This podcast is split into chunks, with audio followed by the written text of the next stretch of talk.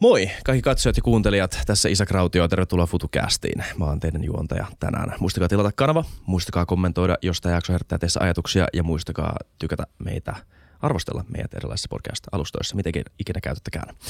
Mä oon takas studiolla hieman influenssa runtelemana ja ö, ton kesäauringon syleilemänä. Molemmat hyviä asioita suhteellisesti. Ö, ja innolla taas pääsen tekemään jaksoa. Itse asiassa tämä jakso on erityisen... Ö, on erityisen paljon ollut mun mielessä. Kiva, että viimein päästään tekemään tämä. René Nyberg, tervetuloa FutuCastiin. Kiitos. Olet entinen diplomaatti, olet East Officein entinen toimitusjohtaja, olet myös, halusitko sanoa tietokirjailija, olet myös muutakin kuin tietokirjailija, olet kirjoittanut muitakin kirjoja kuin vain tietokirjoja. Olet ollut myös paljon viime aikoina kommentoimassa geopolitiikkaa, Venäjän sotaa, Ukrainan sotaa. Ähm, muun muassa Ruben Stillerin ohjelmassa, jonka kuuntelin tässä hiljattain. Se oli erittäin hyvä Meillä oli Rubenin kanssa lähes tunnin keskustelu ja mun täytyy vaan sanoa, että Ruben oli hyvin valmistautunut. Meillä oli kivaa. Joo, eikö Ruben ole aivan mahtava? On, on. Mä pidin, mä pidin siitä, koska hän oli niin hyvin valmistautunut. Ne kysymykset oli järkeviä ja siitä tuli hyvä keskustelu. Joo, kyllä. Jos Ruben kuuntelee tätä, niin tuli mielellään FutuCastin vieraaksi. Olisi kiva jutella sullekin. Mutta joo. Mä, mä ainakin ollut Rubenin luona ja myös na- naureskeltiin Rubenin kanssa, että, että, että mulla oli viime, edellisellä kerran mulla oli yksi juutalaisvitsi, mutta nyt mulla ei ollut. Mä olin miettinyt, että mä en löytänyt mitään sopivaa. Mikä se oli ensimmäisellä kerralla? Se juutalaisvitsi. Joo. Se sopii aiheeseen. Okei. Okay. Tota, kaksi juutalaista miestä Odessassa puhuu keskenään jiddishiä. Tulee kolmas, joka sanoo, mitä helvettiä. Miksi sitten puhutte jiddishiä? Niin kaverit sanoo, jos me puhuttaisiin Venäjää, niin Putin tulisi vapauttamaan meidät. Mm. Siis Kyllä. Odessa, juutalaiset ja juutalaisvitsit. Se oli, oli osuva. Mihin aikaan, mi- milloin tämä jakso oli? Silloin se ei varmaan Tää ole samalla ö, tavalla osuva. Tää oli, tästä on jo vähän aikaa. Siis se, on, se oli kyllä, sota oli jo alkanut silloin. Oli alkanut. Oli alkanut. Se oli, eli me puhutaan varmasti vuodesta, vuodesta 22. Joo. eh, alkuvuodesta tai ihan varma mä en ole, koska Joo. Rubenin luona mä olin nytten kuukausi sitten ja tämä oli ehkä vuosi sitä ennen. Joo. Mä muistan myös semmoisen venäläisvitsin, mikä oli tota, Tämä oli juutalaisvitsi. totta. Joo, ei okei, okay, mutta tämä on, tää on venäläisvitsi. tämä ei ole juutalaisvitsi. Mulla saattaisi olla niitäkin, mutta mä en tiedä, haluaisi kukaan julkisesti kuulla niitä. Siis juutalaisvitsissä on ollut kaksi kategoriaa. Joo, Ja suomen kielessä sitä eroa ei ole, mutta Saksassa se ero on olemassa. Ein jüdischer Witz on juutalaisvitsi ja ein Judenwitz Ah, on, mm. se on Goebbelsia. vitsin ju, vitsi juutalaisista. Joo, se laskee leikkiä juutalaisista, ei, ei leikkiä, vaan hevosleikkiä. Just näin, Joo. kyllä. Ja tätä eroa ei niin kuin meillä, meillä siis ole, mutta no niin, anna tulla. Joo, niin tämä mun jo kyllä. Ja itse asiassa pa- parhaat, parhaat tätä juutalaisvitsistä mä koskaan kuullut mun israelilaisilta kavereilta ylivoimaisesti. Ne nauraa itsellensä. Se Kyllä. on, se on erittäin vanha perinne. Kyllä. Tota, ö, mitäs, mitäs tämä nyt meni? Nyt mä oon laittanut itseäni vähän spottiin tässä, mutta tota, kokeillaan. Mä jotenkin ehkä muistan tämän. Se on jostain tämmöisestä mielenosoituksesta Venäjällä, missä protestoijat ö, on, on punaisella torilla ja kyltin kanssa, että hän on sika, hän on sika. Sitten poliisit tulee hakemaan näin, että ette te voi olla täällä protestoimassa meidän, meidän presidenttiämme, että hän on sika, hän on sika. Sitten mielenosoittajat sanoo vähän niin kuin taktisesti, että ei, ei, ei, ei, hän ei ole sika. Siis nämä oppositiojohtajat, he ovat sikoja, he ovat sikoja. Sitten poliisit ottaa heistä kuitenkin kiinni ja sitten kyllä me tiedetään, kuka oikeasti on sika. Mutta, mutta siis tämä groteski versio tästä näin on, on nuori nainen, joka, ja tämä ei ole vitsiä. Hän menee, mm. hän menee punaiselle torille ja hänellä on valkoinen kyltti. Mm. Ja hänetkin pidätetään. Tämmöinen oli.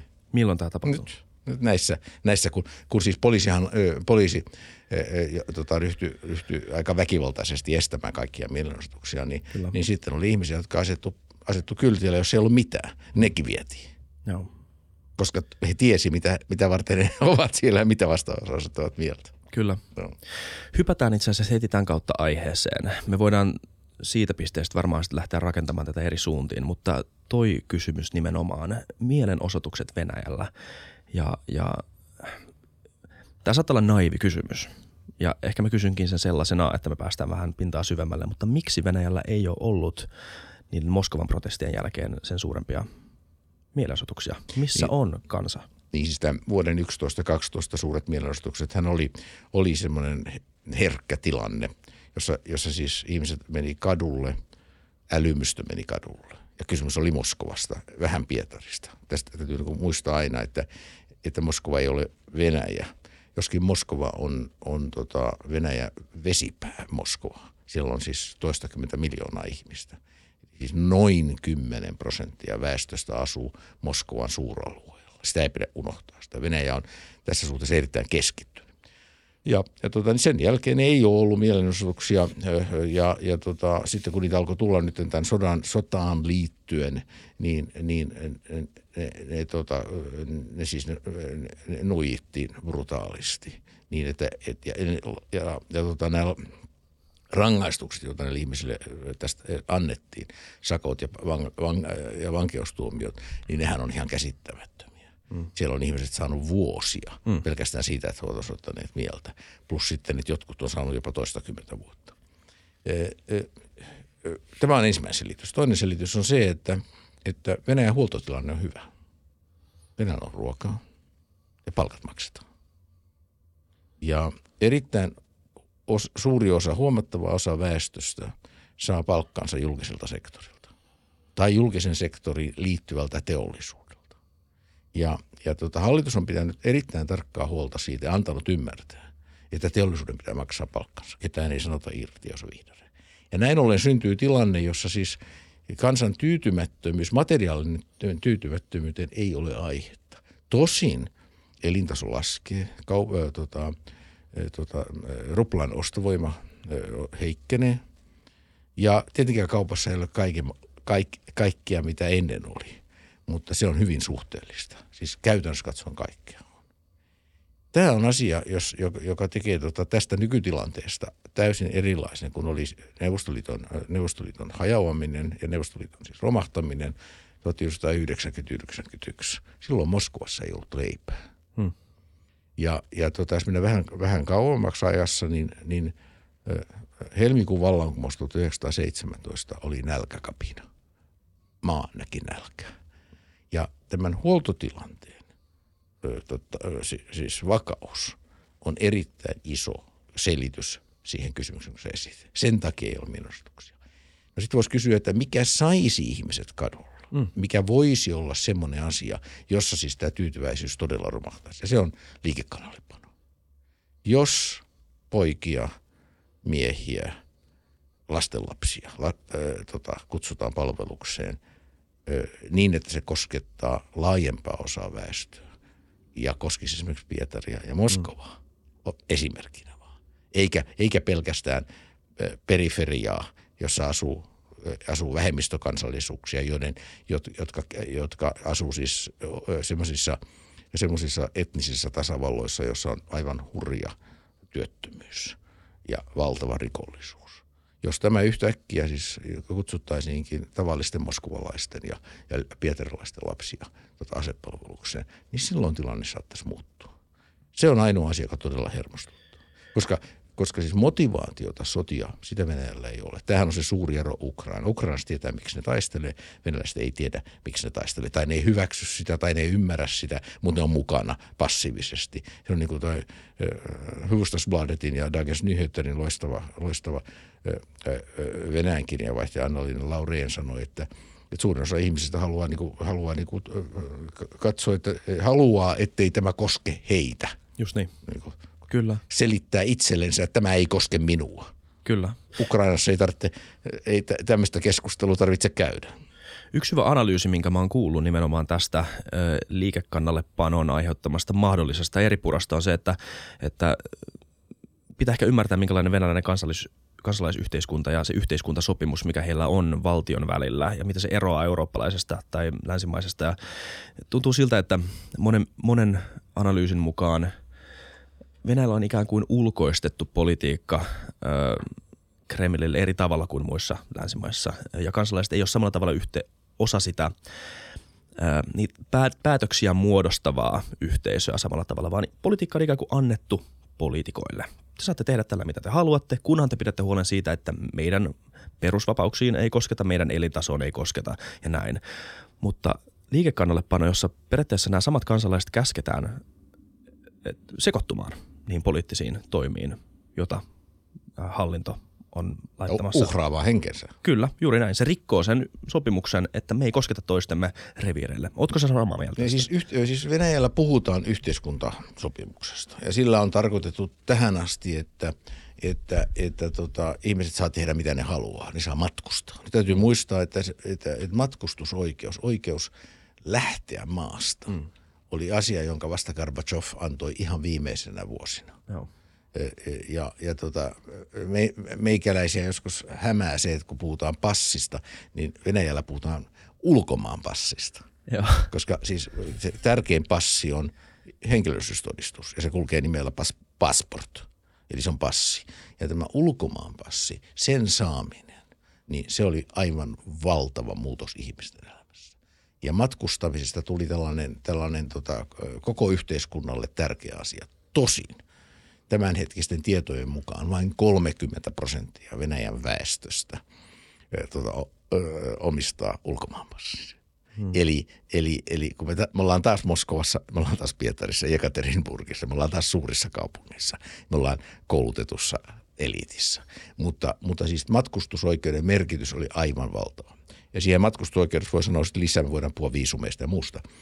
Ja, ja tota, se yhteiskuntasopimus oli, oli suunnilleen se, että me hoidamme politiikan. Minä, minä teen Venäjästä suuren ja te, te, tota, te, teihin ei kajota. Ja tämä yhteiskuntasopimus on murrettu, murtunut nyt, koska ensinnäkin matkustamista on rajoitettu ja, ja tota, maa on ajettu, maa on ajettu, ajettu kriisiin. Eli, eli se yhteiskuntasopimus on, on murtunut, se ei ole täysin järkkynyt, koska huoltotilanne on. Mm. Mutta se ainoa keino, ainoa siis, jonka minä näkisin, on, on siis laaja liikekannat johon Putin ei ole mennyt ja mikään ei tällä hetkellä viittaa siihen, että hän ottaa sen askeleen. Nyt, tota, äh, nyt tota siis äh, sur, äh, kaupunkien kadut on täynnä, äh, täynnä tota, värväysilmoituksia. Pyritään saamaan, saamaan tota, äh, vapaaehtoisia, joille maksetaan ja tämä maksaminen on siitä mielenkiintoista, että, että, nämä, että nämä, nämä, tota, tämä palkka ja nämä kertakorvaukset, joita näille vapaaehtoisille asepalvelukseen hakeutuville tarjotaan, ovat aika huomattavia. Se kertoo siitä, että Venäjän valtiolla on rahaa. Eli budjetissa on vielä rahaa, mutta budjetti on kyllä vaikeuksia. Venäjän budjetti alkaa olla alijäämäinen. Venäjän suuresta valuuttavarannosta niin erittäin huomattava osa on takavarikoitu – tai jäädytetty maailmalla 300 miljardia euroa taalaa on jäädytettynä maailmalla. Mm. Sekä Yhdysvalloissa että EU:ssa keskustellaan ja pohditaan, tutkitaan keinoja, miten nämä rahat voitaisiin ottaa, ot, siis takavarikoida ja ohjata Ukrainan hyväksi ennen kaikkea Ukraina jälleenrakentamisen hyväksi, joka tulee olemaan tuommoinen, mä en, en yhtään liiottele, jos mä sanon biljoona, siis Joo. tuhat miljardia euroa tota, suuruusluokkaa. Mutta, täh, mutta siis tässä on niin se pieni, pieni ongelma, että kun sekä Yhdysvallat että Euroopan unionin maat ovat oikeusvaltioita. Ja oikeusvaltiossa ei voi omaisuutta takavarikoida mm. ilman pitävää oikeudellista perustaa. Niin tätä ei voitu tehdä. Tämä on siis asia, jota, jota, joka tota, varmasti venäläisten silmissä kuulostaa ihan naurettavalta, että, minkä, että mitä, onko noin niin, onko noin niin kyvyttömiä, että ne osaa, osaa viedä meidän rahoja. Mutta tosiasia on se, että varsinkin Yhdysvallat ja dollari on aina ollut turvasatama. Hmm. Ja tätä turvasatamaa ja siihen liittyvää – liittyvien perusperiaatteiden, niiden rikkomiseen ei Yhdysvalloissa olla valmiita. Eli oikeusvaltio estä. Ja tämä oikeusvaltio, oikeusvaltio on asia, joka kuvaa oikeastaan sitä suurta eroa. Venäjä ei ole oikeusvaltio. Mm. Ei se ole koskaan ollutkaan. Se oli hetki, siellä on hetkittäisiä aikoja, jossa se on ollut oikeusvaltio. Mutta eh, siellä on oikeusvaltio eh, kehitystä ollut. Mutta me olemme oikeusvaltio. Ja näin ollen, näin ollen eh, tämä ero, tämä kontrasti on, on erittäin suuri. Mm. Mutta Venäjä on kuitenkin munkin elinaikana, näin niin kuin jälkikäteen tutkittuna, siis puhun nyt omasta itsestäni, en ollut mikään Venäjä seuraaja nuoruudessani, mutta on kuitenkin osannut pelata tätä autoritäärisen valtion ja oikeusvaltion välistä näennäispeliä paljon paremmin kuin nykyään. Nythän vaikuttaa siltä, että Putin on viimeistä viime vuoden aikana ottanut täysin totalitarisen, totalitaristisen käännöksen, kun taas ennen oppositiomedian, oppositiopolitiikkojen kanssa pystyttiin pelaamaan hieman vapaammin. Ehkä jopa ymmärrettiin, että he ovat täällä täyttämässä jonkun tarkoituksen.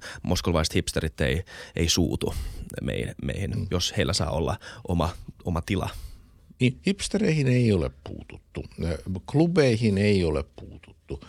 Valtavan vilkkaaseen ja monipuoliseen, siis tämmöiseen käsittämättömän yöelämään, kaikkeen tähän, mitä siihen liittyy, siihen ei ole puututtu.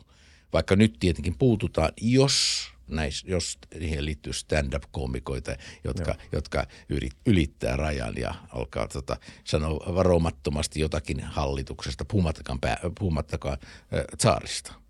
Mutta tosiasia on se, että, että, että siis tämä ajatus siitä, että Venäjästä tulee oikeusvaltio, niin se hautautui hyvin nopeasti. Hmm. Niitä ensimmäisiä asioita oli tietenkin se, että alettiin väärentää vaaleja – sitten tota, esimerkiksi Tsetsenian, ensimmäinen Tsetsenian sota, joka, joka oli siis Jeltsenin sota 94-95, niin, niin sitä seurasi silloin juuri perustettu NTV-televisio tota, täysin länsimaisena uutis, uutistoimintana. Ja tämä jäi mieleen, koska se, se, tota, se, se oli, se, se asetti Venäjän asevoimien to, kyvyn ja kunnian kyseenalaiseksi. Ja se oli kova paikka Jeltsinille.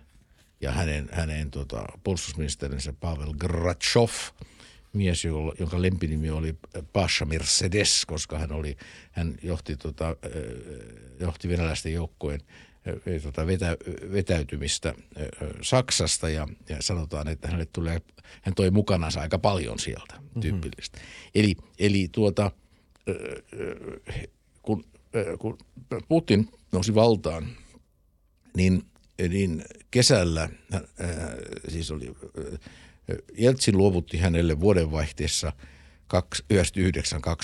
1999-2000 vallan. Sitten oli vaalit, oli muistaakseni maaliskuussa – tai helmikuussa 2000 ja elokuussa 2000 Kursk niminen tota, sukellusvene jäi tota, jumiutui pohjaan Barentsin merellä.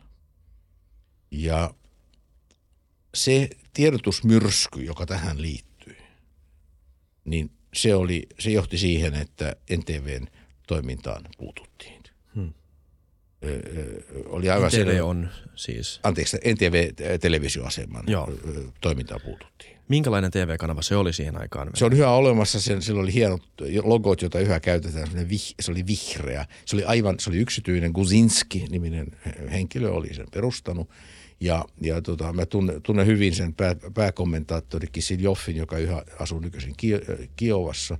Se oli täysin länsimainen, täysin moderni, erittäin – nopeasti reagoiva. Kameratiimit heti paikalla, iltauutiset päivän mittaan, aivan erinomaisia. Kaikkien uusi, ne piti nähdä. Mm. Ja sitten niillä oli aivan loistava tota, satiiriohjelma, jonka, jonka nimi oli Kukli, Nuket.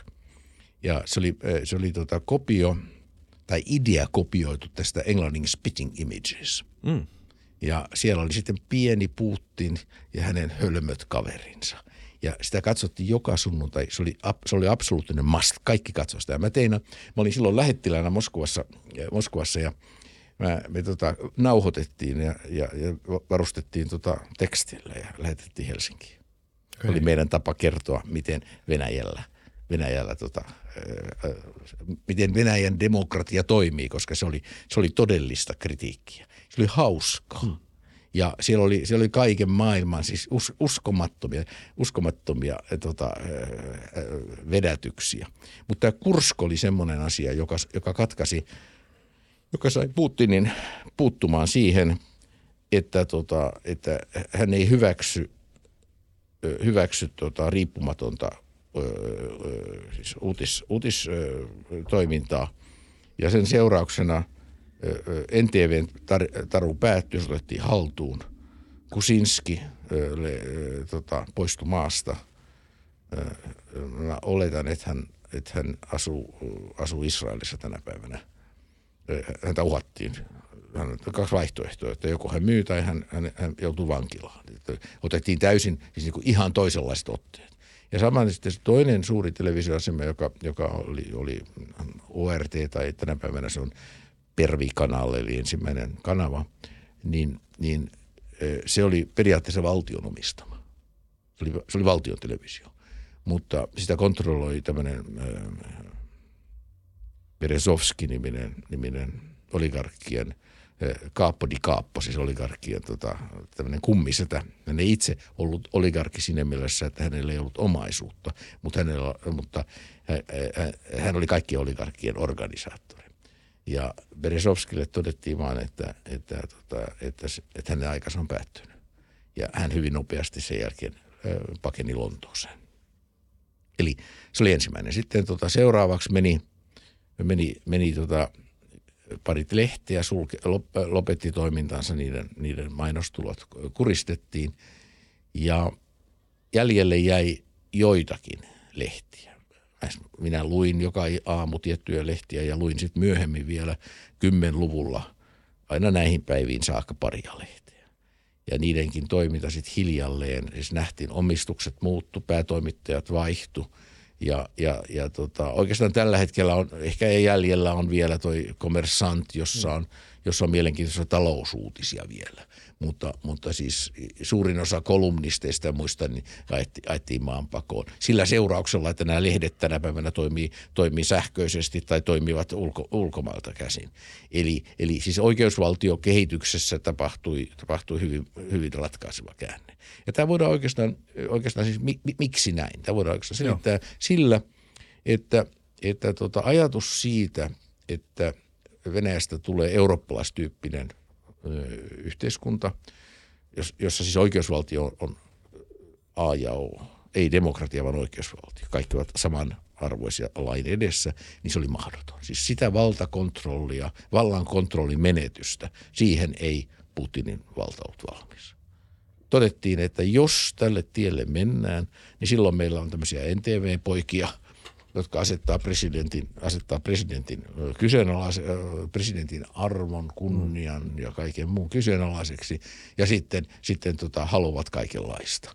Ja tämä johti, siis tämä oli, tämä oli tämmöinen vicious circle, tällainen, tällainen pirullinen kierre, joka, joka sitten johti enemmän ja enemmän manipulointiin. Ja tähän liittyy tietenkin talous myöskin.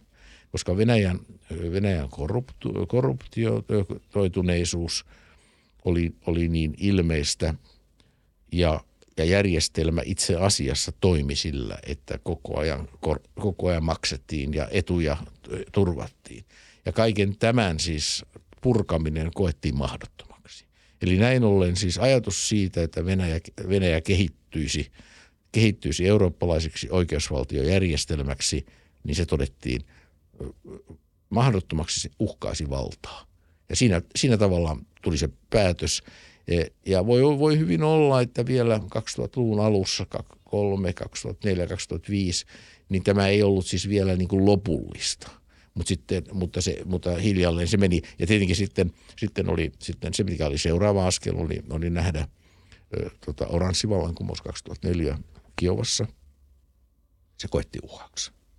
Ja siitä tuli sitten käsite värivallankumoukset värivallankumouksesta tuli selvästi Venäjälle uhka. Se oli vihollinen. Ja värivallankumouksia ei haluttu. Ja sitten kun niitä värivallankumouksia alkoi ilmestyä muualla, missä oli tulppaani värivallankumous, missä oli jotakin muuta tuolla Keski-Asiassa, niin, niin, niin tota, se, se uhka, oli, uhka oli konkreettinen ja se, ja se koettiin ja se määriteltiin, määriteltiin sellaiseksi. Ja, ja ja loppu on niin kuin the rest is history. Al, siis se alamäki on ollut sitten jyrkkä. Ja nyt tietenkin, ja tuo, mä mainitsin tuon Anna-Leena Laureeni, jota mä suuresti arvostan, siis Dagens Nyheterien ja Hufvudstadsbladetin Venäjän kirjeenvaihtaja, joka on kirjoittanut useita kirjoja. Ja ne on kaikki käännetty myöskin suomeksi. Niin hänen viimeinen kirjansa on nimeltään Sametti diktatuuri. Siinä on vielä se pieni, pieni toive, että, että kyllä diktatuuri, mutta että se olisi vielä samettinen. Jos hän kirjoittaisi sen kirjan uudestaan tänään, niin, niin siinä, olisi, äh, siinä olisi varmasti rautakoura.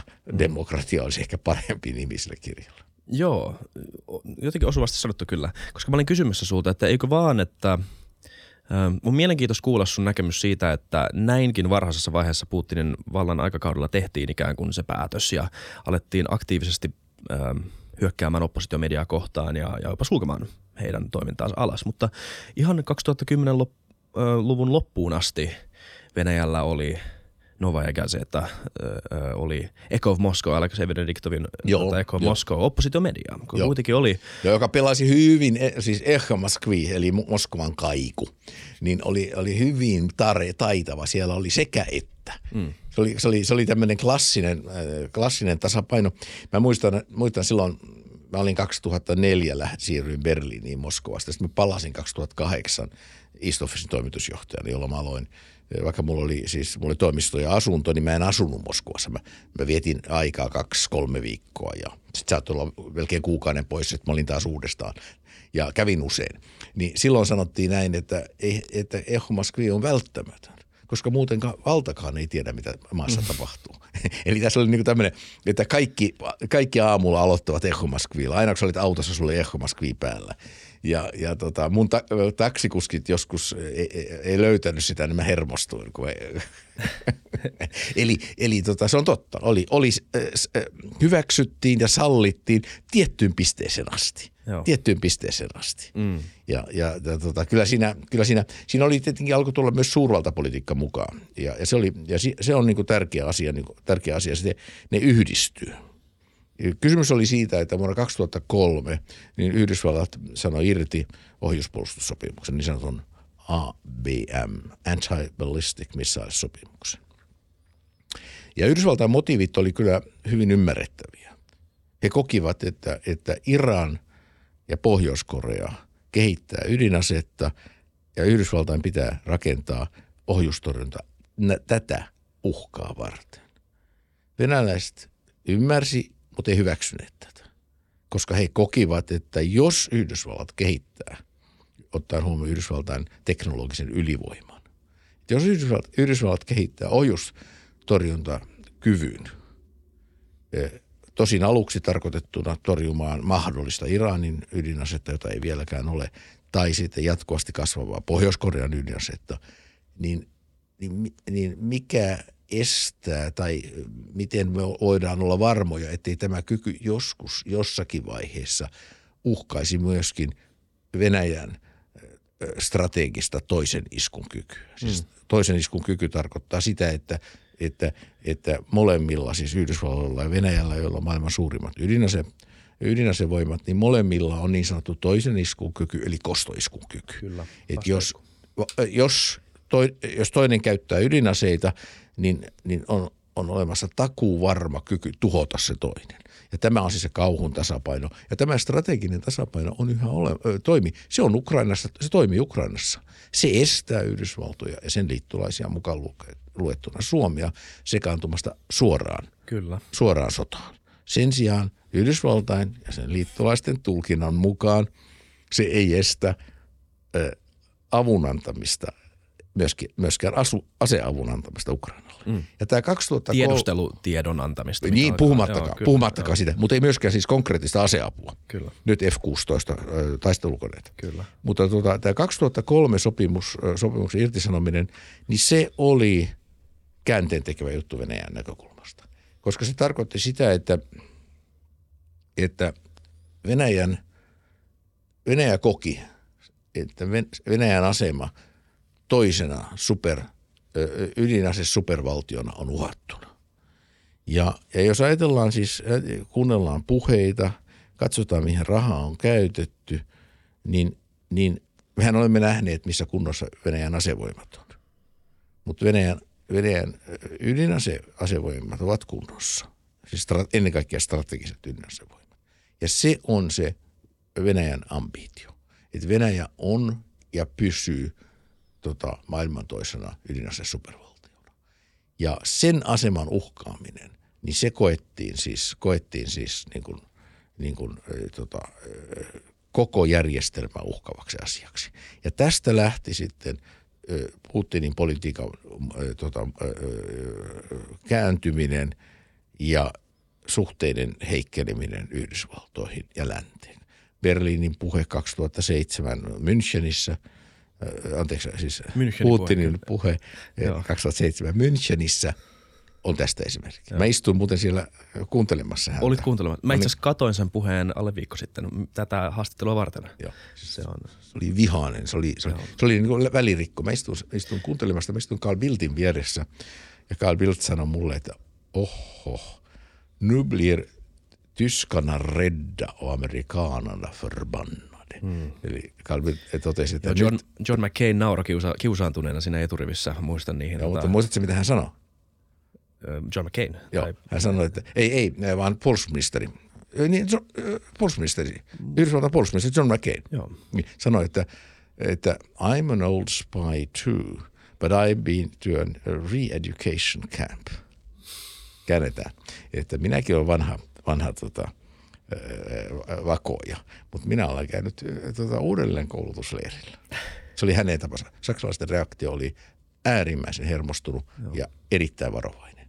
Eli se oli tämmöinen, ja, ja nyt mä en halua vetää mutkia suoriksi, mutta siis tästä ABM-sopimuksen lisäämästä, luomasta epäluulosta johtuva tällainen, niin kuin, ja siinä välissä oli ollut sitten värivallankumous, eli oranssivallankumous tuolla, tuolla, tuolla Ukrainassa – ja seuraavaksi hän tultiin sitten, oltiin jo Georgian, äh, Georgian sodassa 2008. Kyllä, joo. Eli, eli Anteeksi, kyllä, mä keskeytän tässä joo. vaiheessa, mutta olisi varmaan hyvä kuuntelijoille. Tämä ei ole siis mikään tekosyy heille olla kuuntelematta sitä puhetta. Se on aika pysäyttävä, jos on kiinnostunut näistä aiheista. Mutta haluaisitko kiteyttää nopeasti, että mikä se sun mielestä oli se käänteen tekevä asia siinä puheessa? Miksi se oli niin merkittävä ja mitä siinä tapahtui?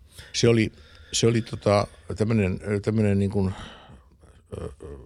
muodollisesti, muodollisesti – viholliskuvan, rakent- äh, viholliskuvan äh, tota, luominen siitä, että on olemassa yksinapainen maailma, Yhdysvaltain johtava maailma. Tätä Venäjä ei tule hyväksymään. Mm. Käytännössä se merkitsi siis, merkitsi kyllä siis ensiaskelta välirikkoon suhteiden huonontumiseen ja erittäin vahvan epäluulon tota, tota, kylvämistä. Mä istuin sen puheen jälkeen oli, oli illalliset ja me istuimme pöydässä, jossa, jossa tota, mm, jonka isäntänä oli Bayerin poliisipäällikkö. Ja Bayerin poliisipäällikkö kehuskeli siinä, kes, kes, siinä, siinä niin kuin puhuttiin niitä näitä, niin hän sanoi, että kertoi, että miten hän on Venäjän eliittiä, eliitin tota, lapsia ottanut vastaan, Gorbachevin tytärtä ja muita, kun niillä on tota, hienot huvilat tuolla – tuolla, tuolla Tiegan jär, järvellä äh, Bayerin alppimaisemissa. Ja sitten hän katsoo mua ja sanoo, että Herr Botschafter, herra suurlähettiläs, miksi Putin, varum har Putin så vom Leder gezogen? Herra suurlähettiläs, minkä takia Putin oli niin vihainen tänään? Mm. hän oli yllättynyt. Miksi Putin oli vihainen? Niin, minkä takia? Tuliko se sulle yllätyksenä? Sä olit ollut siis Moskovassa no, suurlähettiläänä jo vuodesta 2000. Joo, mä olin, eh, mä, mä olin silloin tota Berliinissä suurlähettiläänä, sen takia olin siellä paikalla. Kyllä kai se, kyllä kai se, se, se oli tota, kyllä se oli epäkohtelias puhe, sanotaanko näin. Se oli, se oli vihamielinen puhe. Ja sikäli se oli, se oli yllätys ehkä se ei se sävyyn, ehkä se kokonaisuus ei ollut yllätys, mutta kyllä se, kyllä se tapa, jolla hän esitti sen, niin oli. Koska minulla oli mielessä hänen puheensa 2001 Saksan liittopäivillä. Tämähän on se kontrasti. 2001 Putin Saksan liittopäivillä ja 2001 Putin Münchenin turvallisuuskonferenssissa. Liittopäivillä hän puhuu Saksaa. Kieli, jota hän KGBn kouluttamana oppi, osasi – ja oli ollut KGB, KGB-tehtävän nuorena majurina tota Dresdenissä. Ja, ja tota, hän puhui Saksaa ja hän ker, sanoi, sanoi tota, Saksan liittopäivillä, että, että Venäjä haluaa, haluaa kehittyä eurooppalaiseksi valtioksi. Me haluamme, Venäjä lähtee eurooppalaiselle tielle. Joten olihan tämä täydellinen, täydellinen suunnanmuutos. Oletko sitä mieltä, että toi on vilpittömästi sanottu siihen aikaan? Tai onko, no, onko toi tu- poliittista teknologiaa? No me tullaan siis tähän suureen kysymykseen, että miksi Venäjä lähti eurooppalaisen, erosi eurooppalaisesta Ja mun, mun selitys on se, että he tulivat siihen tulokseen, että he eivät yksinkertaisesti, järjestelmä ei kestä sitä. He eivät ole valmiita luopumaan, luopumaan siis kontrollista – sallimaan tämmöistä oikeusvaltiokehitystä. Oikeusvaltiokehitystä Venäjällä kyllä oli. Se, esimerkiksi sanotaan suomalaiset firmat jotkut voitti vero-oikeuskäsityksiä. Sä saatoit, sä saatoit tämän tyyppisissä siviiliasioissa, niin Venäjän oikeusjärjestelmä kyllä kehittyi, e, e, mutta, mutta sehän, ei ole, sehän ei ole sama kuin oikeusvaltio. Hmm. Mutta siis oikeusvaltiokehitys kehitys koettiin järjestelmää uhkaavaksi. Ja, ja tota, samalla sitten, samallahan sitä alettiin manipuloida ra, raskaalla kädellä myöskin parlamenttivaaleja, eli duumavaaleja. Eli kyllä se 2001, niin kyllä siinä sanotaanko näin, että oli siinä vilpittömyyttä. oli siinä vilpittömyyttä. Ja kyllähän koko kans, koko, mehän keskityin hyvin paljon talouteen silloin, kun mä olin siellä e, ja tutustuin, tutustuin Venäjän talouden johtohenkilöihin, niin sanottuihin oligarkkeihin, jotka olivat aidosti kiinnostuneita tekemään bisnestä Suomen kanssa. Ja se oli mun tehtäväni. Niin, niin tämä kaikki oli jotain sellaista, jossa Venäjä oli avoin. Mutta olosuhteet olivat kuitenkin koko ajan kontrolloidut. Muistan silloin, kun nyt Fortum, joka, joka, joka tota, on kokenut kovia, niin kun Putin totesi, totesi Pietarin talousfoorumissa, ja vuosi oli, nyt mä en muista, muista vuotta, on ehkä 08, 09, 10, jotain tällaista näin. Totesi, että me olemme antaneet Fortumille oikeuden sijoittaa Venäjän ydin, ydinvoima-alueen keskukseen. Ja se, se sana, jota se käytti, niin se tarkoitti myöskin ydinaseita. Siis kaikki se, mikä liittyy ydinvoimaan, ydinaseisiin, sen alueen keskuksen. Eli hän tarkoitti Tcheliabinskiin, eli Uralille, jossa on, jossa on siis ollut myös hyötyreaktoireita ja jossa on siis Majak-niminen suuri tämmöisen tota, käytetyn ydinaseen, käytettyjen ydinjätteiden säilyty, tota, tota, varasto ja jossa on myöskin varastoituna ase plutoniumia. Siis se on eri, strategisesti erittäin herkkää aluetta. Me annoimme suomalaisille luvan sijoittaa sinne. Eli koko ajan piti, koko ajan siis kontrolli oli olemassa siis, ja, ja kaupalliset, kaupalliset kriteerit näyttelivät, näyttelivät tota, usein ei toissijaista, ehkä kol, toissijaista, mutta eivät olleet ratkaisevat. Ja tämähän johti siihen, että tietyissä asioissa ei koskaan päästy mihinkäänlaiseen tulokseen. Metsäteollisuus on tästä kaikkein surkein, surkein esimerkki. Sen sijaan autoteollisuuden kohdalla niin, niin tota, kaikki, kaikki oli mahdollista, kaikki ovet oli auki. Nyt sekä Mersu että, että Volkswagen että Renault ovat kaikki lähteneet. Ja ketkä on tullut tilalle? Kiinalaiset. Niin, kyllä. Paljon, tuosta tuli mieleen se, että paljon, Sak- äh, anteeksi ei Saksan, vaan Venäjän oppositiossakin kuullaan sitä ja monet, monet länsimaalaisetkin haikailee sitä, että Venäjästä tulisi ikään kuin normaali maa. Tätä kuulee paljon, että tulisipa heistä vaan normaali maa. Mutta onko se millään tavalla edes mahdollista? Onko toi fiksu poliittinen kärki oppositiolle toivoa, että Venäjästä tulisi normaali maa? onko, onko siinä mitään pystyisikö heistä tulemaan? Siis, Venäjä, siis tämä Venäjän oppositio, jonka tietenkin tärkein hahmo on vankilassa istuva Aleksei Navalny, niin ovat ihmisiä, joilla on, jo, jo, jo, moraalisesti kunnioitettavia ja joiden ajatukset ovat, ovat, ovat kirkkaita ja jo, jotka tietävät kyllä, mitä pitäisi tehdä – mutta, mutta, mutta siis vaikea kuvitella, että Venäjä, Venäjä, Venäjästä, Venäjä sillä tavalla, me, me emme vielä tiedä, mitä Venäjällä tulee tapahtumaan. Meillä niin, on keskusteltu kyllä. tästä näin, mutta siis mikä on siis, mitä, jo, jollakin tavalla tämä sota tulee vaikuttamaan. Ja mä olen sitä mieltä, että se tulee vaikuttamaan radikaalisti. Joo. Mut, mutta tämä normaalius on semmoinen, semmoinen vähän niin kuin meikäläinen harha. E, tota, mä suosittelen e, tota, nyt juuri suomeksikin julkaistua kirjaa, Bengt Jangfeltin kirja e, Immanuel Nobel ja hänen poikansa – jossa siis, siis on tämä Nobelien tarina. Siis Nobellit olivat Venäjän Rockefellereita. Hmm.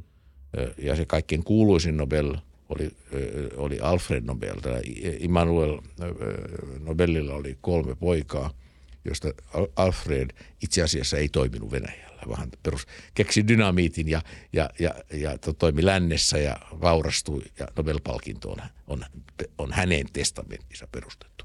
Mut, mutta, mutta nämä muut – rakensivat Venäjän öljyteollisuuden ja Venäjän konepajateollisuuden. Hmm. He menettivät kaikki, kun vallankumous tuli. Bolshevikit takavarikoi koko heidän omaisuuden. He olivat Venäjän Rockefellereita. Ja nyt se, mitä, mitä Putin on nyt tekemässä, hän on tekemässä aivan saman kuin Rockefellerit. Hän takavarikoi kaiken. Eli, eli kaikki ne, jotka luottivat siihen, että Venäjä on normaali maa, jonne voidaan investoida, ovat nyt seisovat tässä samassa tilanteessa, kun me seisomme bolshevikien jälkeen. Mä suosittelen tätä kirjaa siis, Joo. joka on siis Siltalan kustantama. Ja, ja siinä on vielä, siis siinä on niin, niin vahvoja, vahvoja tota, assosiaatioita nykypäivään, plus siinä on niin erittäin mielenkiintoinen Suomi-osuus. Nimittäin eri, huomattava osa Nobelien palkkaamista, palkkaamasta henkilökunnasta tuli Suomesta, koska olivat ruotsinkielisiä. Mm-hmm. Ja esimerkiksi, esimerkiksi öljy, öljyteollisuus Bakuus, nykyisessä Azerbaijanin Bakussa, niin siellä oli puolet insinööreistä oli Suomesta. Ja kun kaikki oli mennyt, kaikki oli mennyt, mitä jäi jäljelle? Ja Nobel-suvun kartano, joka oli linna – Johanneksen pitäjässä Viipuri eteläpuolella. Se jäi. Talvisodassa niin tuli suomalainen pioneeri Vänrikki ja sanoi emännälle, että, että nyt teidän täytyy lähteä ja me pannaan, räjäytetään tämä ilmaan, koska puna-armeija lähestyy. Kirjola no. oli paikan nimi. Oho. Se on hieno kirja. Joo, kiitos suosituksesta. Ähm, hypätään tuohon nykypäivä Venäjään vähän siitä, että missä – jos missään säröilee tällä hetkellä. Öm, olisi kiva aloittaa taloudesta, koska se on yksi asia, mikä on yllättänyt muut ja monet muut. Niin. Miksi niin. Venäjän talous tällä hetkellä on niin, miksi, miksi hyllyt on täynnä? Mitä se on mahdollista? Onko venäläiset niin. teknokraatit niin taitavia? Siis, talou- siis huoltotilanne oli se ilmaus, jota mä käytin. Kyllä. Joo. Niin se johtuu siitä, että Venäjän markkinatalous. Hmm. Kun, kun tuota, Jeltsinin ensimmäinen, ensimmäinen pääministeri Jegor Gaidar – joka oli merkittävä ajattelija. Hänen kirjansa, joka on olemassa suomeksi, eh, Imperiumin, loppu, Imperiumin tuho, erittäin suositeltava. Niin, niin tota, kun hän sai Jeltsinin hyväksymään ajatuksen, että elintarvikkeiden hinnat vapautetaan, me puhutaan alkuvuodesta 1992, niin seuraavana päivänä ruokaa oli kaupoissa. Siis eli sitä ennen ei ollut ruokaa. Siinä, Chubais, Anatoli Chubais, joka oli se toinen suuri talous, talous tota, reform, reformoija ja Gaidarin läheinen työtoveri. Gaidar on kuollut, Chubais on maanpaossa. Niin, niin Gaidarin, Gaidarin elämänkerros on tarina, jossa, jossa Chubaisin elämänkerros on tarina, jossa Gaidarin vaimo soittaa – ja sanoi, että mä tiedän, että Jegor, siis Gaidar, on pelastamassa Venäjää, mutta onko teillä buffetissa ruokaa? Meille ei ole. Eli maassa ei ollut ruokaa. Kun hinnat vapautu, niin tuli ruokaa. Mutta hintojen vapautumisen myötä iski hyperinflaatio. Eli kaikki ne ruplat, joilla ei ollut mitään arvoa, niin ne yhtäkkiä menettivät todellinen.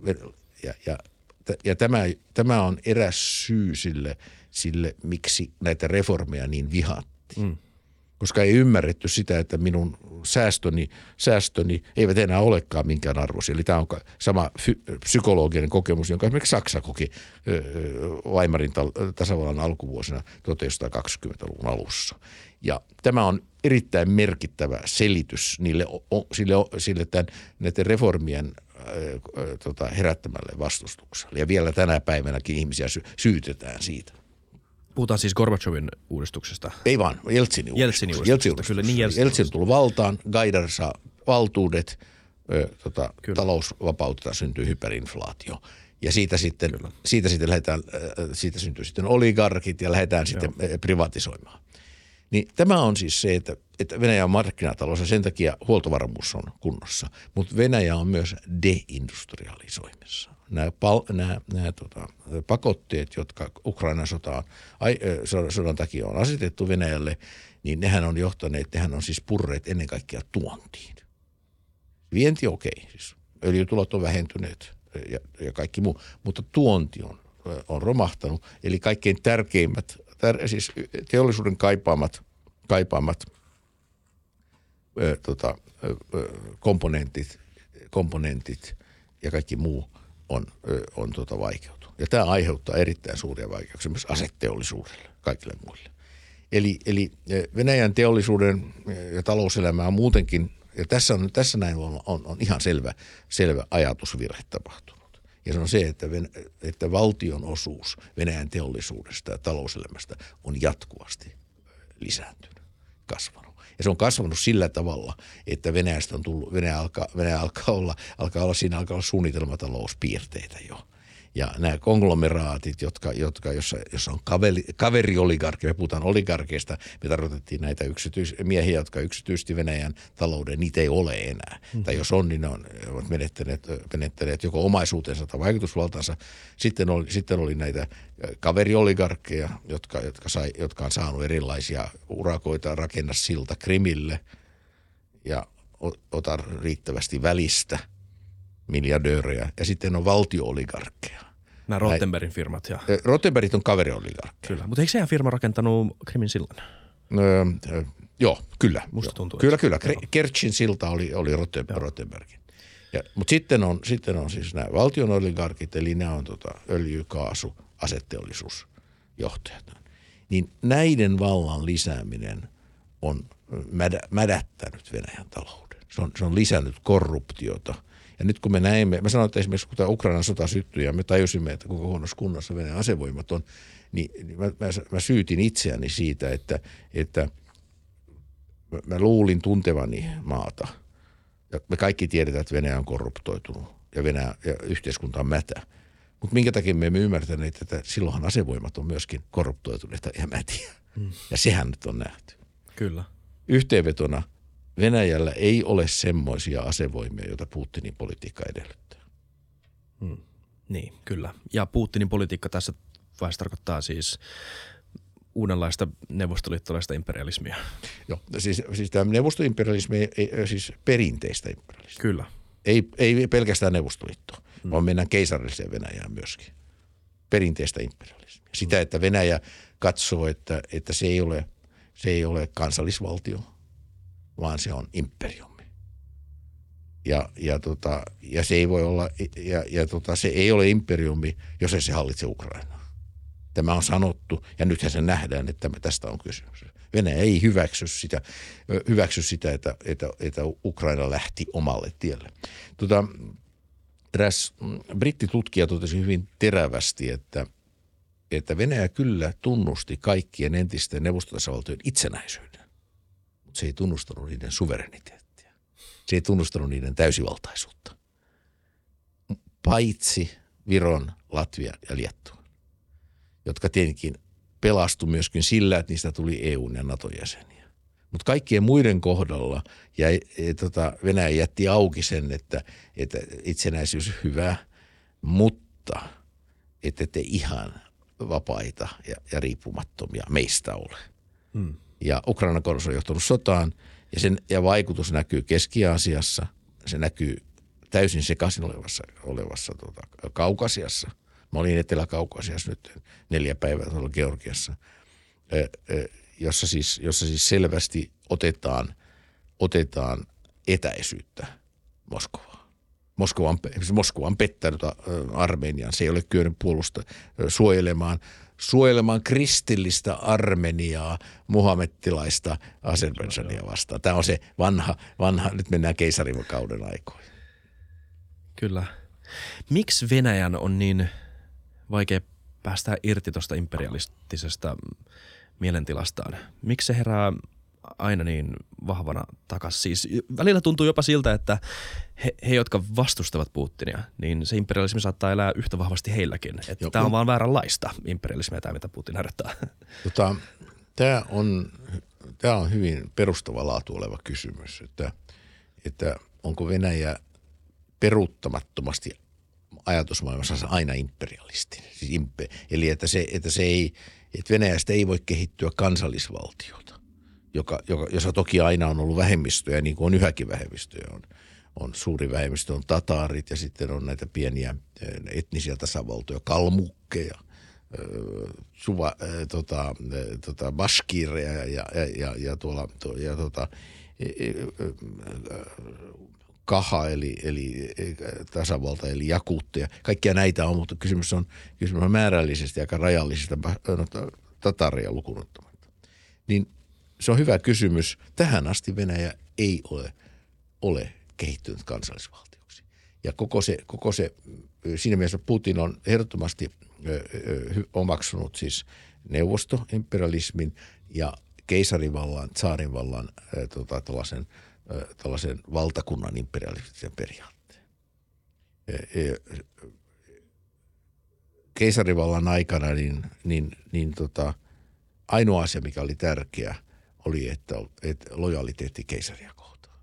Ja, ja dynastia, keisaria ja keisariperhettä kohtaan. Se oli ainoa asia, joka tärkeä. Kaikki, siis, e, e, jopa muslimit saattoivat palvella Venäjän keisarikunta, jos he olivat keisarille uskollisia. Joo. Tämä selittää tietenkin jonkun, jonkun Suomen autonomian, autonomian tota, kukoistuksen, joka sitten happani ja kriisiytyi, kun Venäjä alkoi, halusi venäläistää Suomen. Mutta venäläistäminen ei ollut imperiumin perusidea. Imperiumin perusidea oli se, että, että imperium on suuri, keisari, mutta keisarille uskolliset, uskolliset alamaiset. Ja, ja, ja tämä, on, tämä on siis kehitys, joka, jossa siis esimerkiksi, esimerkiksi Putinhan, on moit, Putinhan on syyttänyt ja syyttää yhä Ukrainan sotaa, sodassa Leninia. Koska Lenin teki sen virheen, että hän loi nämä keinotekoiset etniset tasavallat. Siis koska Neuvostoliittohan oli federaatio. Toki me kaikki tiedämme, että se oli vain muodollisesti federaatio, mutta täysin muodollista. Täysin, mutta se ei ollut pelkästään muodollista. Siellä oli kyllä todellisiakin federatiivisia piirteitä. Ja, ja sillä tavalla syntyi, syntyi etnonationaalinen Ukraina, Valko-Venäjä ja sitten puumattakaan keske- tuota, Etelä-Kaukasiasta – sitten, sitten Kasakstanit, Uzbekistanit, Kirgistanit ja Turkmenistanit kaikki syntyi – ja täytyy sitten muistaa tota, tämmöinen Stalinin, Stalinin nerokas veto keväällä 1940 talvisodan jälkeen. Silloin perustettiin karjalais-suomalainen sosialistinen neuvostotasavalta. Se oli Neuvostoliiton 16 osatasavalta. Kun Neuvostoliitto hajosi, oli vain 15. Tähän liittyy hyvä vitsi. Okei, okay, kerro. Khrushchev päätti – eli meidän rakastamamme Krusse, tai Rutse, Ruotsissa sanottiin Krusse, Suomessa sanottiin Rutsevi.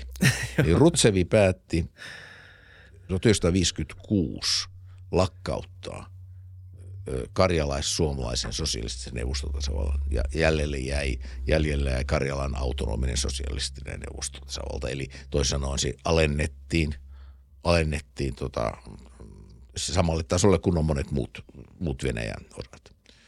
Ja, ja to, tästä on jäljellä vielä, vielä tota, esimerkiksi tuolla Tehtaankadulla on suuri pronssikruunu vastaanottoaulassa, niin siellä on 16 vaakunaa yhä.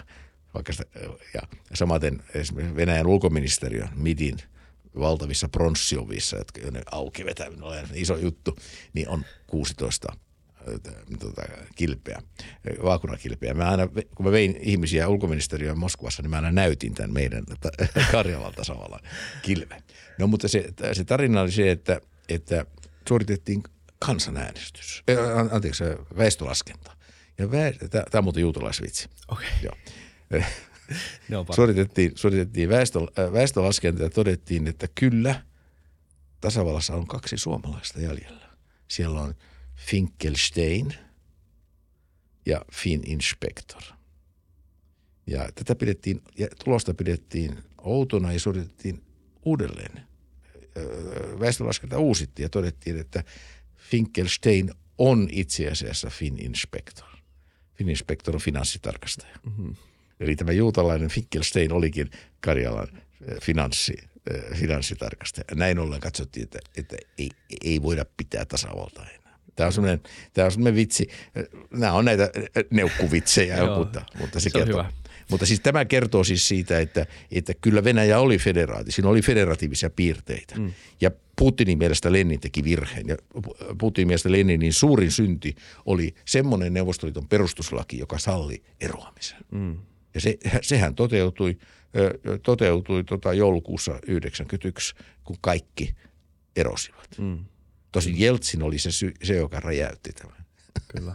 Eivät, e, ja ukrainalaiset olivat ensimmäisiä, jotka erosivat. Baltithan oli jo eronneet aikaisemmin ja julistaneet itsensä aikaisemmin itsenäiseksi, mutta Ukraina lähti. Ja syntyi tilanne, joka, joka Putinin mielestä oli rikollinen. Tämä on siis se, se eli, eli toisin sanoen siis Leninistä, Lenin, hän ei, silti hän ei ole vieläkään Leninin mummiota haudannut. Se, se on yhä tuolla, tuolla mausoleumissa. Tämä muistuttaa mua myös yhdestä tarinasta, joka mä en itse puhu venäjää, niin mä joudun aina katsomaan näitä videoita vaan käännettynä, mutta tämä itse asiassa on yhden tota, tässä jaksossa mainitseman henkilön tarina. Tämä Aleksei Venediktov, Eko Moskown tota, päätoimittaja. Joo, joo, joo, Kyllä. Niin kertoo tarinan Putinista. Hän oli siis tavannut Putinin ja pienenä kontekstina ehkä se, että tämä Benediktov on erittäin verkostoitunut, mutta kuitenkin suht kriittinen journalisti. Siis on joo, tasapaino, oli, tasapaino oli kyllä älykkäästi. Ei siinä, ei, täytyy antaa hänelle tunnustus. Kyllä. Joo. Ja tota, hän kertoi tarinan siitä, että Putin oli sanonut hänelle, Benediktoville, että, että maailmassa on, on me ja sitten on olemassa kahdenlaisia ihmisiä. On olemassa vihollisia ja pettureita.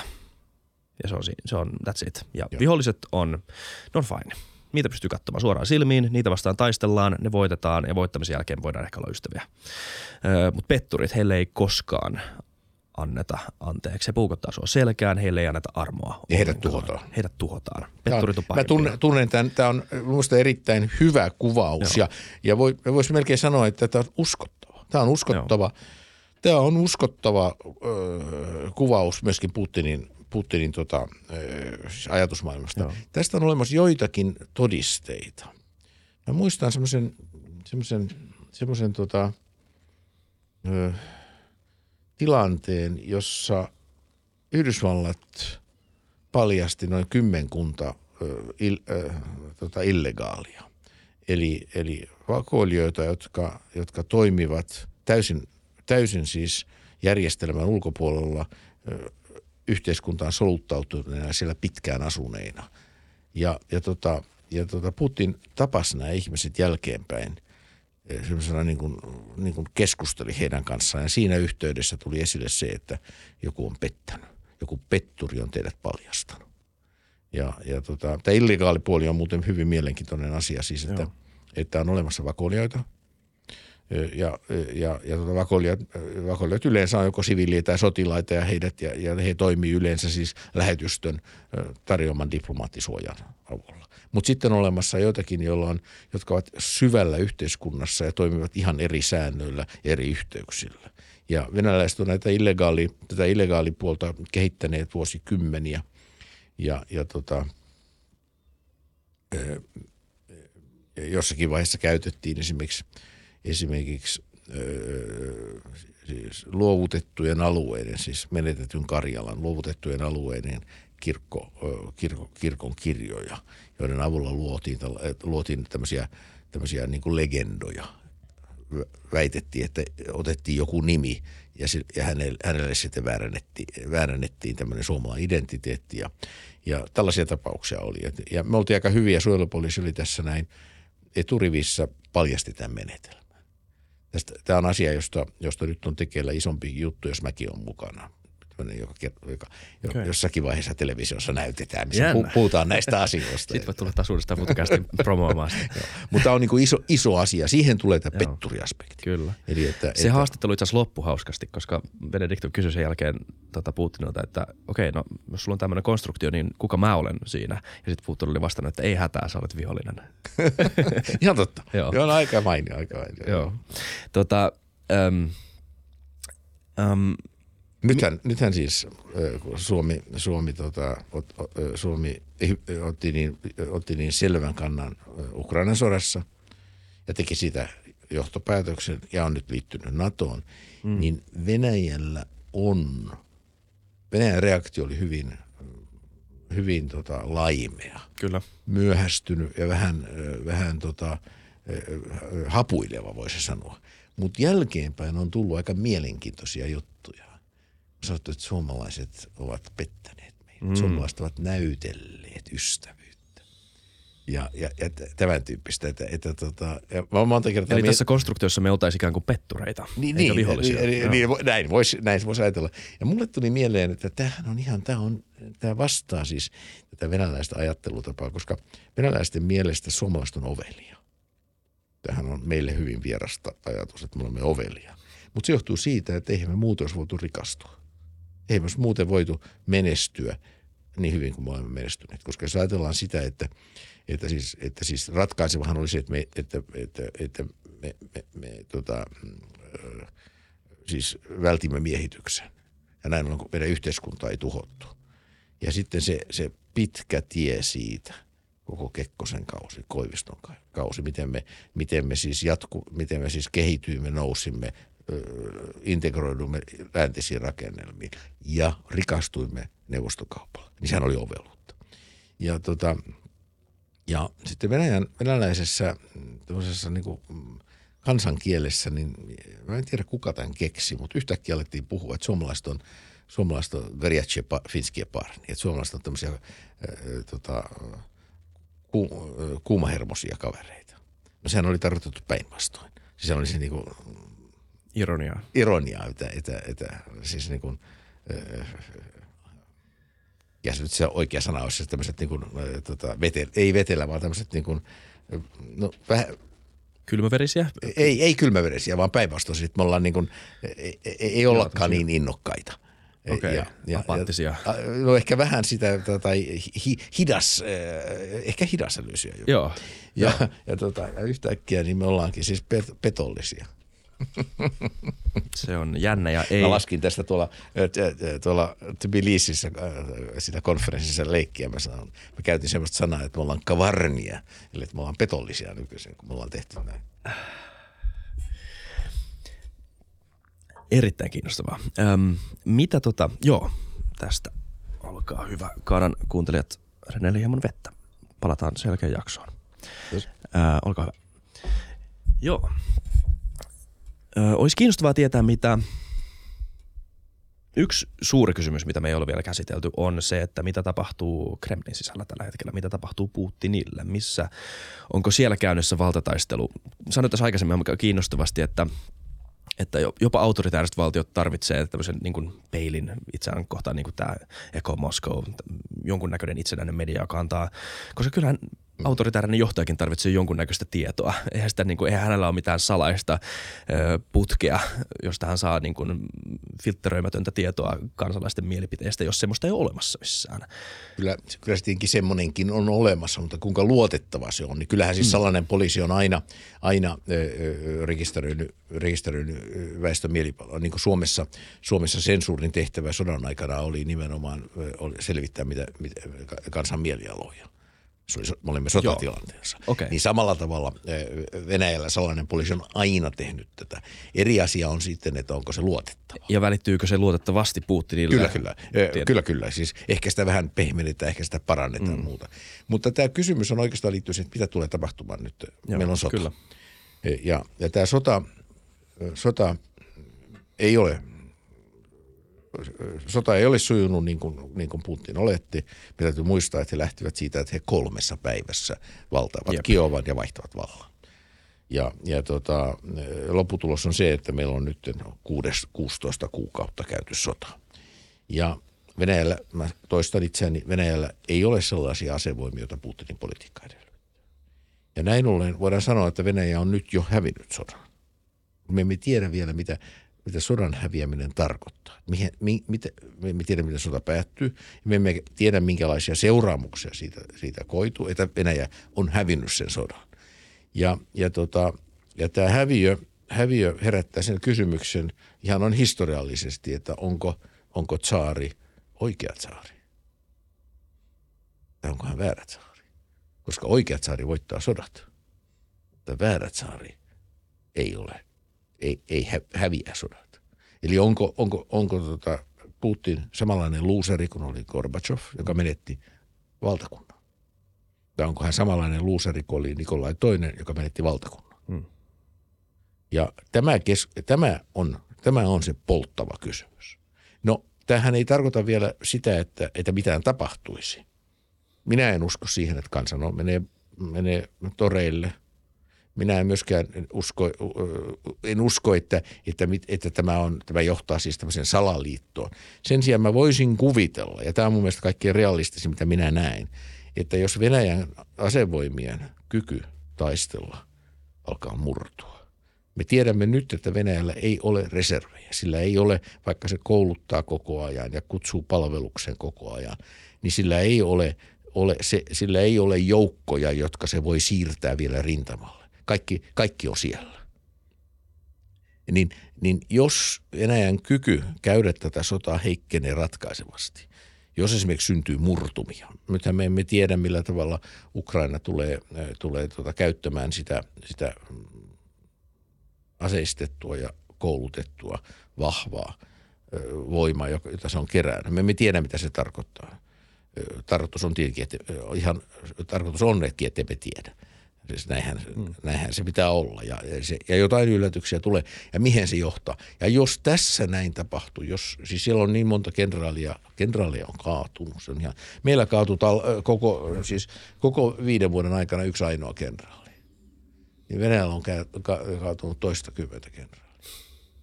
Ja osittain siis sekä kenraalit että everstejä on mennyt sen takia. Se on hurjaa se on hurjaa, mutta osittain se johtuu siitä, että, että he on, koska järjestelmä ei toimi, niin he on menneet liian lähelle. Niin, huutamaan sinne, että mitä te teette täällä. Suunnilleen näin. no.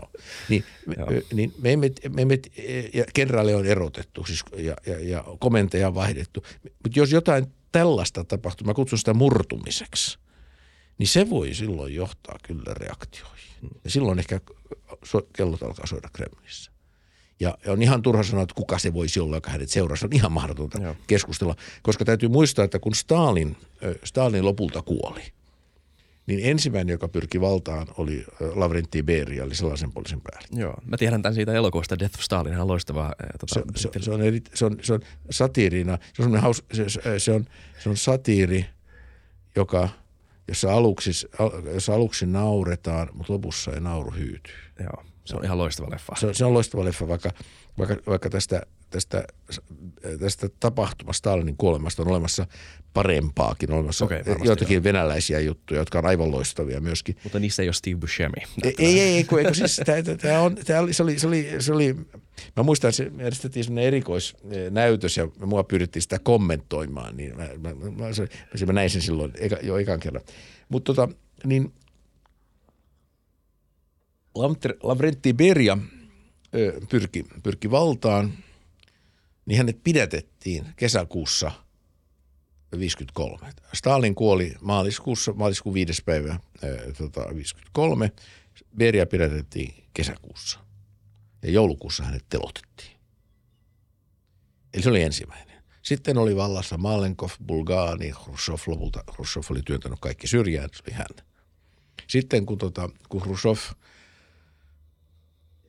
hyvin pitkälle, pitkälle Kuuban kriisin takia, joka oli viedä, äh, viedä Yhdysvallat ja Neuvostoliitto, Neuvostoliitto ydinsotaan ja joka oli siis valtava arvostelu, ky- kyvyttömyyden osoitus Khrushchevilta ja, ja virhe. Kun hänet sitten äh, erotettiin, lähetettiin eläkkeelle, häntä ei tapettu, häntä ei vangittu, mutta hänestä tuli, äh, hänestä tuli eläkeläinen ja kun Kekkonen teki sen virheen, että käydessään se ensimmäistä kertaa Moskovassa halusi tavata Khrushchevin, niin hänelle sanottiin, että se ei ole mahdollista. Se oli Kekkoselta arvostelukyvytön. Se oli virhe. Hmm. Niin me kuvittelimme, että Venäjän valtaan nousi troikka. Brezhnev, Kasigin ja, ja, ja Padgorni. Hyvin nopeasti me täysimme, että Padgorni ei ole mitään – ja vähän, aikaan, tai vähän, aika, vähän ajan päästä selvisi, että Kasikinilla on joitakin talous, hän on talousmies. Kaikki keskittyy Brezhneviin. Eli, eli me emme tiedä, siis, siis seuraaja ei välttämättä ole seuraaja. Niin. Ja, ja, ja se, mikä Venäjällä on, on aina mahdollista, on se, että tilanne risteytyy käsistä. Siis kaos ei ole poissuljettua Venäjällä. Se ei, siis on, koska järjestelmä voi romahtaa. Mutta me emme ole siellä vielä ja, ja tota, sen takia mä olen sanonut tämän aika varhaisessa vaiheessa ja mä toistan sen, että tämä sota ratkeaa taistelukentällä. Ja tämä taistelukenttä tulee olemaan. Ja sen, se on selvästi Yhdysvallat, Yhdysvallat puhuu suoraan, amerikkalaiset puhuu suoraan siitä, että Venäjän asevoimien taistelukyky on tuhottava. Ja varmistettava kymmeneksi vuodeksi eteenpäin, että Venäjä ei pysty toistamaan tätä. Mm. Mä olin, siis mä olin Tbilisissä tämmöisessä turvallisuuskonferenssissa, niin mä mietin, ja mä sanoinkin sitten, meillä oli, meillä oli pari suomalaista, oli muun muassa kenraali Ohraaho, entinen tiedustelupäällikkö. Mä sanoin, että, että viime vuonna ei ihmiset olisi vielä puhunut näin, että yksimielisesti sanottiin, että Venäjän on hävittävä, Ukraina on voitettava. Siis USA puolustusministeri Lloyd Austin sanoi tämän ihan sodan alkuvaiheessa. Sanoi ihan siis ekoina kuukausina nimenomaan tämän, tässä mun mielestä niin suora lainaus jopa, että, Että, että tuotta, asevoimat, asevoimat niin kuin heidän toimintakyky on tuhottava kokonaan. Joo. Joo. Ja, ja siis ja se kertoo vaan siitä, että kuinka kovat panokset on pelissä. Ja Venäjän asevoimien taistelukyky ei ole vahva. Eli mä en, en pidemmälle ei, emme näe. Siis, me, siis se on, se on, on maitolasia. Ja on ihan turha sitten spekuloida. Mutta se on ihan varma, että, että, että Putin, Putin ei, ei koskaan tule jäämään eläkkeelle. Okei. Okay. Ei, ei semmoista vaihtoehtoa, ei ole. Okei, mä tota, Ei hän ole mikään, ei tämä mikä, eihän mikään äh, Rutsefi ole. mitä toi tarkoittaa? Eli että, että, että hän, hän taistelee, taistelee olemassaolostansa. Joo, kyllä. Venäjä tutkija Mark Galliotti sanoi, luin häneltä semmoisen tosi arvostettu Venäjä tutkija, äm, sanoi, että, että hänen mielestään, tai hänen arvionsa mukaan tämä on todennäköisesti Venäjän, tai siis Putinin vallan viimeinen vaihe, tämä nykyinen. Joo. Ei ole olemassa seuraavaa vaihetta enää. Joo. Joo. Joo. Koska Putin ei anna periksi ja Ukraina ei tule koskaan antautumaan. Se käydään loppuun asti. Miltä Putinin kabinetti tällä hetkellä näyttää? Miltä se lähipiiri tällä hetkellä näyttää? Tota, erittäin mielenkiintoista on se, ja nyt me tullaan siihen huoltotilanteen, joka, on, joka on hyvä yhä, niin hän on säilyttänyt tämän talousporukan, jolla ei ole mitään sanottavaa. Mutta hän on säilyttänyt sen talousporukan, jossa, jossa tuota, selvästi on tuo pääministeri Schusti, on keskeinen henkilö, ja sitten keskuspankkipääjohtaja Elvira Nabiulina. Ja myöskin ilmeisesti pääministeri, finanssiministeri Siljuanov, Siluanov, eli tämä porukka hoitaa sen, mikä on hoidettavissa. Mutta se, se varsinainen lähipiiri, niin sen muodostaa kyllä, tämä, kyllä ne ihmiset, jotka istuu tuolla turvalli- Venäjän turvallisuusneuvostossa. Ja turvallisuusneuvoston vahva henkilö on sen sihteeri Patrushev, Nikolai Patrushev, joka on entinen KGBn päällikkö. Hmm. Ja sekä hän että, että tota, Sarasma KGB, FSB.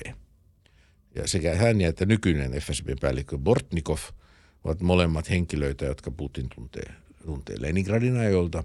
Ja ne ovat molemmat henkilöitä, joilla, jotka, jotka ovat, joiden, joiden tota, toiminta on alkanut Karjalassa ja Viipurissa. Muistaakseni Bortnikov Viipurissa ja toi ö, ö, ö, Patrushev Karjalassa. Se on ihan niin kuin, niin kuin noin meidän näkökulmasta mielenkiintoinen lisä. Nämä, siis näistä Patrushev on ehdottomasti se keskeinen henkilö.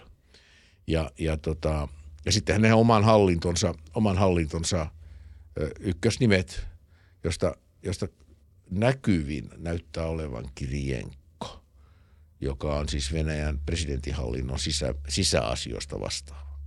Entinen Rossatomin pääjohtaja, entinen, entinen ö, tota, ö, oliko se Nizhny Novgorodin kuvernööri, joka tapauksessa ö, hyvin, hyvin tota, näkyvä, näkyvä hahmo. Sergei Dmitri Medvedev, entinen presidentti, josta Navalny teki pellen. Navalny oli se, puhuttiin Dimonista, Dimitri Dimonsesta niin vähätellen, niin, niin tota, ö, ö, hän esiintyy ja käyttää semmoisia puheenvuoroja, jotka, jotka on usein aika mielettömiä. Hän sanoo hyvin älyttömiä asioita, äärimmäisen aggressiivisia ja, ja, ja, ja, tota, ja, ja tota, sisältää ydinaseen käyttöuhkauksia ja muita mm. tällaisia. Siitä huolimatta, huolimatta hän on joku asema. Ja jos joku epäilee sitä, niin, niin kannattaa miettiä, että miten, mit, miten on mahdollista, että Putin lähetti hänet Pekingin tapaamaan Chiitä ja Chi otti hänet vastaan, jolloin hänellä on joku asema. Mutta kyllä mun mielestä tämä Patrushev, joka esiintyy erittäin suurin valtuuksiin ja näkyvästi, olisi, on, se kaikke, on se kaikkein. Patrushevin poika on muuten myöskin olemassa. Hän on Venäjän maatalousministeri. Sekin on mielenkiintoista. Eli Kiinassa muistaakseni sanotaan the princelings, jolla tarkoitetaan siis näiden johtajien, johtajien tota, lapsia, jolloin, jotka on asemassa. Neuvostoliitossa tämä oli kielletty. Kukaan Neuvostoliiton johtajan lapsista ei koskaan saanut tulla politiikkaan. Ne meni taiteeseen tai tieteeseen. Mm. Se oli, se oli tämmöinen, se oli tämmöinen, tämmöinen, siis neuvosto, se voisi sanoa näin, että siis tämmöinen kommunistipuolueen äh, kuri, kurisääntö. Hauska. Esimerkiksi, esimerkiksi tuota Mikko Jan, joka on siis niin kuin yksi kaikkein merkittävimmistä äh, tota, äh, siis varhaisen Neuvostoliiton äh, tota, äh, hahmoista, Ana, äh, Anatoli, äh, Anastas Mikko Jan, niin hänen, äh, hänen, hänen poikansa on lentokonesuunnittelija Mikko Jan Mig, Ah, M-I-G, Mikko Jan Iguriev, niin se oli Mikko Jan, se oli hänen poikansa. Eli Berian laps, lapset, jotka Beria tota, pidätettiin, telotettiin ja koko perhe karkotettiin. Ja lapset, lasten sukunimet vaihdettiin. Niin tämä hänen vanhin poikansa asettui Kiovaan ja hänestä tuli merkittävä fyysikko. Eli, eli tämä siis, siis tämä on, tämä siis, ja myöskin siis mä, mä, mä keskustelin tuon Hodorkovskin kanssa silloin tässä nyt, kun mä kirjoitin kirjaani, patriarkkoja ja oligarkkeja, niin, niin mä tavasin hänet Lontossa, mistä istuttiin toista tuntia, niin mä kysyin, että, että tota, ö, hänen perheestänsä, siis vanhemmista, äiti oli sitten jo kuollut, mutta isä eli vielä, niin hän sanoi, että, että perheisiin ei kajota. Hmm. Eli tämmöinen neuvostoperinne, että perheisiin ei kajota, ehkä on olemassa. Mutta pojat, poikia ja tyttäriä on päästetty näkyviin asemiin. Sitä ei ollut ennen. okay. Joidenkin mielestä varmaan on mielenkiintoista se, että sä et maininnut Gerasimovia tai Shoigua. Joo, Shoigu muun olisi pitänyt ma- mainita. Gerasimovista mä en osaa sanoa mitään. Joo, Muista hän, siis kun hän ei pärjää. Kyllä. Mutta ei Soikukaan pärjää. Mutta Soiku selvästi on kyllä, on kyllä Soikun, Soikussa on ilmeisesti jotain kaveruutta. Mä, mä, mä, siis yksilöllisesti nyt, nyt mennään vaikealle alalle. Soikuhan, Soiku istuu tietenkin turvallisuusneuvostossa, ei siitä ole epäilystäkään. Mm. Että, että, että, hän on, että onhan hän merkittävä henkilö. Mutta mä kysyn myös siksi, että mä en tiedä, onko he enää samassa asemassa kuin oli ennen. Mä en osaa. Joo. Ky, kyllä tässä alkaa, niin kuin, alkaa niin kuin mennä, jotakin asioita voidaan päätellä. Ja, ja se on täysin selvä. Ja mä korostan tätä Partusevia. Ja mä korostan Joo. yleensäkin tätä silavikkimaailmaa. Eli, eli voima, voimaministeriöiden, voima, voimamiesten asemaa. Se on se, mikä Venäjällä, missä, missä val, valta Venäjällä on. Ja jos Venäjällä jotain tapahtuu, niin nämä ovat kyllä, silloin on FSB ja muut mukana. Armeija on epäpoliittinen. Se on aina ollut sitä, se on periaatteessa aina ollut sitä. Joskin silloin, kun Beria pidätettiin, niin Khrushchev liittoutui Marsalka Zhukovin kanssa. Zhukov ja pari muuta kenraalia pistoli kädessä pidättivät Berian. Se oli täysin poikkeuksellista. Hmm. Ja, se, ja, ja Stalinhan vierasti Zhukovia, koska Zhukov oli suosittu. Hän työnsi hänet, jos mä muistan oikein, niin hän oli Uralin sotilaspiirin komentaja. Sen takia, että hän oli liian suosittu. Hän ratsasti valkoisella hevosella, otti vastaan, eh, tarkisti voiton paraatin kesäkuussa 45. Hän oli, ja se, se, se patsashan on, on, on, tota punaisen torin laidalla on Zhukovin tota, ratsastajapatsas. Se oli valkoinen hevonen. Ja kerrotaan, että Stalin olisi halunnut itse, mutta että hän ei pystynyt pysynyt hevosen selässä. Eli, eli sotilas, per, sotilaat on periaatteessa, eivät ole poliittisia. Mutta, mutta kyllä siis rintamakomentajilla on sanottava, ja varsinkin jos, jos alkaa tapahtua jotain. Mutta mut en, enempää on, me emme yksinkertaisesti tiedä. Kyllä. Se, se että nythän täytyy muistaa tietenkin, että puolustusministeri Shoigu ei ole sotilas, vaikka hänellä on, hänellä on, äh, hänellä on, tota, hän on äh, armeijakenraalin äh, tota, tähti, hän ei ole sotilas. Ja, ja Gerashenkosta voi vaan sanoa, että, että ei, ei tee ainakaan kovin dynaamista vaikutusta. Joo. Meidän pitää Rene Nyberg kohta laittaa tämä jakso purkkiin, mutta haluaisin vielä lopettaa semmoiseen aika avoimeen kysymykseen. Onko mitään tulevaisuuden kannalta, mitä pitäisi sun mielestä pitää silmällä erityisesti, tai jotain, mitä mä en ole osannut kysyä tässä jaksossa? Kiina. Kiina. Siis Kiinan, Kiinan rooli Venäjän,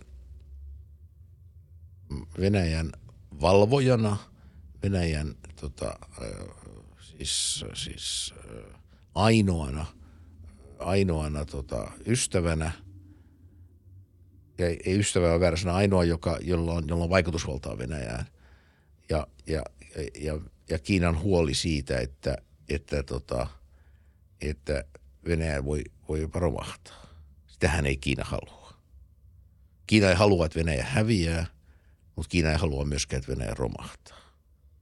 Ja, ja tota, kyllä tämä on niin mun mielestä se kaikkein tärkein kysymys. Ja siihen sitten liittyy tietenkin Kiinan ja Yhdysvaltain suhteet ja Kiinan ja meidän suhteet. Missä ne suhteet tällä hetkellä on? Koska siis me kaikki näki, kun Xi tapasi Putinin. Se oli iso tapahtuma. Samalla, me tiedä kuinka merkittävä tämä oli, tämä uutinen siitä, että Kiina oli äänestänyt tämmöistä nyt mä en tuu käyttää oikeita termejä, mutta oli äänestänyt tämmöisen tota, motionin puolesta YKssa, jossa kielen käyttö oli sellainen, että Venäjä tuomittiin Kyllä. aggressoriksi. Öö, mit, mit, mit, ja, no tavalliset kiinalaiset ei varmaan välitä Venäjästä samalla tavalla kuin... No tämä, on, tämä vie meidät aika pitkälle nyt, mutta, mutta, mutta samanaikaisesti kun Zelenski lensi arabimaiden huippukokouksen Riadiin, niin Chile oli kutsunut Keski-Aasian valtiot huippukokoukseen Kiinaan, Länsi-Kiinaan, Chiin kaupunkiin. Ja, ja tota, sinne ei ollut kutsuttu Venäjää. Siellä oli vain Keski-Aasia ja Kiina. Ja mä puhuin tuolla Tbilisissä erään, erään, tota, erään äh, Tajikin kanssa, hmm. joka oli, jo, jolla oli hyvin selkeä käsitys tästä. Hän sanoi näin, että Chiin puheessa ei sanallakaan viitattu sen enempää Venäjään kuin Putiniin. Eli, eli tota, Kiina, Kiina on Venäjälle se ainoa, mutta Kiinakaan ei ole, se ystävy, rajaton ystävyys oli tämmöinen asia, joka löytyy erästä, erästä julkilausumasta. Rajaton ystävyys ei tarkoita rajattomuutta.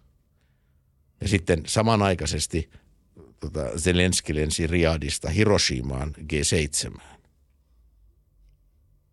Joo. Eli, eli asetelma on äärimmäisen monimutkainen ja herkkä. Ja, kaik, ja kaiken taustalla on tietenkin siis tämä Kiinan, Kiinan, Kiinala, Kiinan kohdalla, mä en ole millään lailla Kiinan ekspertti, mutta on selvää, että kiinalaisen perinteeseen kuuluu se, kuuluu se että heillä on aikaa. He ajattelee sukupolvissa. He eivät ole, heillä on, heillä on kärsivällisyyttä odottaa.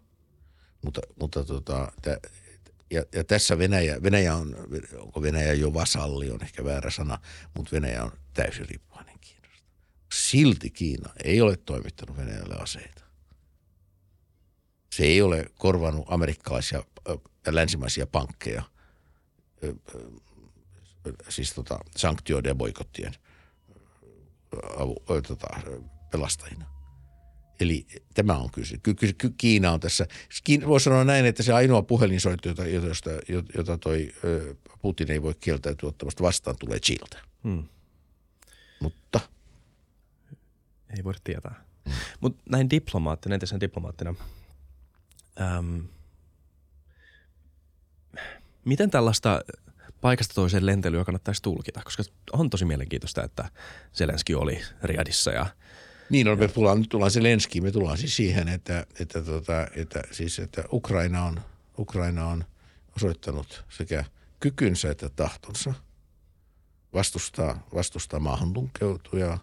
Ja Zelenski on, on omalla lahjakkuudellansa, omalla älykkyydellänsä ja omalla johtajuudellansa hankkinut itselleen sellaisen aseman, että hän, että hän, että hän on varteenotettava ja tärkeä puhekumppani se, että hänet kutsuttiin tuonne G7, niin se olisi ehkä vielä ymmärrettävää. Aluksi oli tieto, että hän esiintys etäyhteydellä. Mutta se, että hänet kutsuttiin tuonne Arabi, arabimainen huippukokoukseen, niin se oli kyllä mun mielestä pieni sensaatio. Hmm. Koska siellä joukossa oli myöskin hänen niitä, jotka ovat, ö, ö, ovat siis ö, uskollisia Venäjän tutkijoita, kuten esimerkiksi Syyrian Assad, joka oli muuten ensimmäistä kertaa siellä. Kyllä, se kuva levisi netissä siitä Assadin ilmeestä, kun Putin alkoi, eikö siis Zelenski alkoi luettelemaan Joo. Venäjän sotarikoksia.